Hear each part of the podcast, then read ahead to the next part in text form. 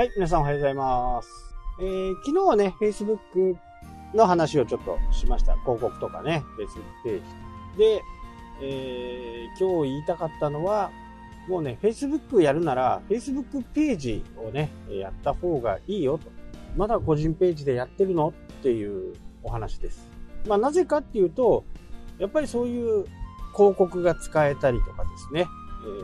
えー、上限が5000人までという条件がね、えー、ついてたりしますよね。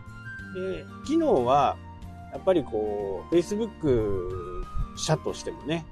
お金を払ってくれるユーザーの方が、まあ大切なわけですよね。まあ大切って言い方はちょっと語弊があるかもしれないですけど、機能がすごく充実して、インサイトとかね、何人見られて何人クリックしたとかね、そういったものがわかる。でも個人ページにはね、そういった機能がついていない。まあ個人のページっていうのは、まあ友達とね、えこんなとこ行ってきたよとか、こんな記事があったよとか、まあ友達同士のね、コミュニケーションのツールの一つなんで、えそこまでは必要ないという判断なんでしょう。昔はね、えー、やっぱりこう Facebook 出だしの頃はね、とにかく友達5000人っていうね、そこからスタートだよみたいな感じでしたよね。で、ここに関しては、やっぱりこう皆さんももう分かってるとは思いますけど、5000人いたところでね、自分に興味のない人、友達じゃないわけですから、まあ、見ず知らずの人の投稿を見てね、お参考になるっていうのは、まあ、稀ですよね。ほぼないわけですよ。で、えー、マーク・ザッカーバーグもね、一時期、こう、Facebook ページ、まあ、企業ページの、こう、表示の回数っていうのかな？表示を見てもらう、投稿を見てもらう回数をね、えー、ビジネスページは低くしましたよね。で、個人ページ、個人プロフィールページの方を優先にこう出すようにしました。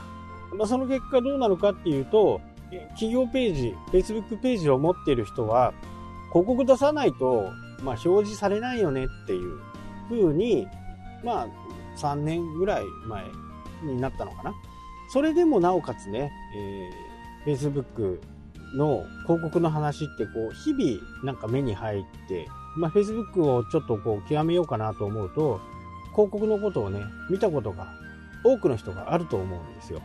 まあ、頻繁に広告出てますし、えー、広告を使ってね、うまくリストを取ろうみたいな、まあ、コンテンツなんかも世の中いっぱいゴロゴロしてるんで、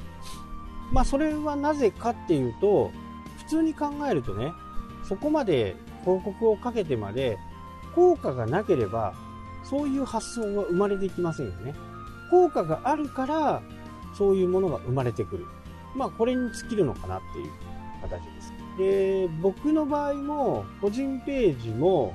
Facebook ページも、名前、同じ名前です。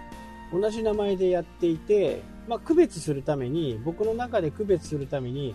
プロフィール写真はね、違うものにしています。自分でもわかんなくなっちゃうんで、普通のね、個人ページにも自分の投稿 Facebook ページの投稿が出てきたりしますんで、まあ、自分で区別ができなくなるのはもうアウトなんでね、自分のプロフィールページ、プロフィールのペ写真だけはね、変えて、これは個人ページなのか、Facebook ページなのかっていうのをね、分けてやっています。で、広告を出す、出さないはね、これはもう皆さんの自由なんで、そこを言いたいんじゃなくって、インサイトが見れるっていうところ。あ、この投稿はみんなによく見てもらえたんだな。誰かがシェアしている。誰かにシェアしてもらったんだな。いいねが何個ついてるな。風な形で、どんだけの表示されて、どんだけクリックされたかっていうのがね、まあ、本当によくわかるんですね。で、いや、これすごい見られたな。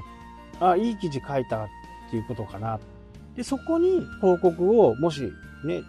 チャンスがあるんだったら広告を出してみる。ただね、広告出すだけじゃダメなんですよ。そこから自分のやりたいこと、まあフロントエンド商品があるんだったらフロントエンド商品とか、えー、無料レポートとか、無料でもね、構わないと思うんで、初めはね。無料レポートをダウンロードしてもらうためのリストを取るとかね、そういう形でしっかりお金をかけた分何何かしらのね自分の財産となるものを獲得してほしいと思います。ただ単にこうみんなが見てくれたからこれに広告出してみんなに見てもらおうでもそれだとねやっぱり目的が達成できないんですよね。少なからずもこの放送を聞いてる方僕のね2月の3日から始まるね10分マーケティング道場っていうところでもね、えー、同じような話をしてしまいますが目的は売り上げを上げたりね利益を増やしたりするためにデジタルマーケティングを使っていこうというものなんでみんなに見てもらったいいねがいっぱいある。わーよかったね。これじゃねビジネスとして成り立たないんですよね。たとえ1いいねで1いいねしかなくてもそこからメールアドレスが取れるとするとこれはねもうすごい価値が高いですよね。インサイトを見て100人見て1人がコンバージョンしたという形になれば今度は広告をかけて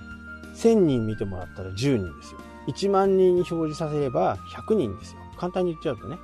でそこにいくら広告をかけるのか。そうなるとリストがいくらで取れたのかっていうことがね明確に分かりますよね、まあ、ここをね明確にしてほしいんですよ。何かやるからにはしっかり利益をね稼げる売り上げを上げれるような仕組み作りをねやっておやっておいてほしい無料でバンバンやるのはね誰でもできますしただここの、ポッドキャストでもね何度も言ってますけど無料のコンテンツってああそうなの？とかってああとか暇になった時に見るわっていう風になっちゃうんですよ。ただこれが1000円でも2000円でもお金を払ったコンテンツだとやっぱり見るんですよね。見てもらって内容が素晴らしいものであればああこの人のことフォローしよう。ああこの人 YouTube やってるんだ。ああこの人ポッドキャストやってるんだ。あメルマガ登録してみよう。とかね、えそういう風になっていくんですよね。なので僕の場合は普通のメルマガと、えー、そういう PDF をダウンロードしたメルマガってこうスタンドは同じなんですけどそのスタンドの中でもね分けてるんですよね。そうじゃないとおかしな話になってくるんですよ。この人たちは無料でただ単にこうステップメールとして7日間のステップメールを見た人とこっちはお金を払って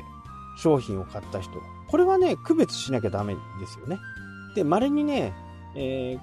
ー、両方に登録している人もねやっぱりいるんでそこをねしっかり区別してあげることでお金を払った人とお金を払ってない人一般会員の人と特別会員の人っていう風に分けていくとお客さんの満足度も上がると思います。はい、というわけでね、今日はこの辺で終わりたいと思います。それではまた。したっけ？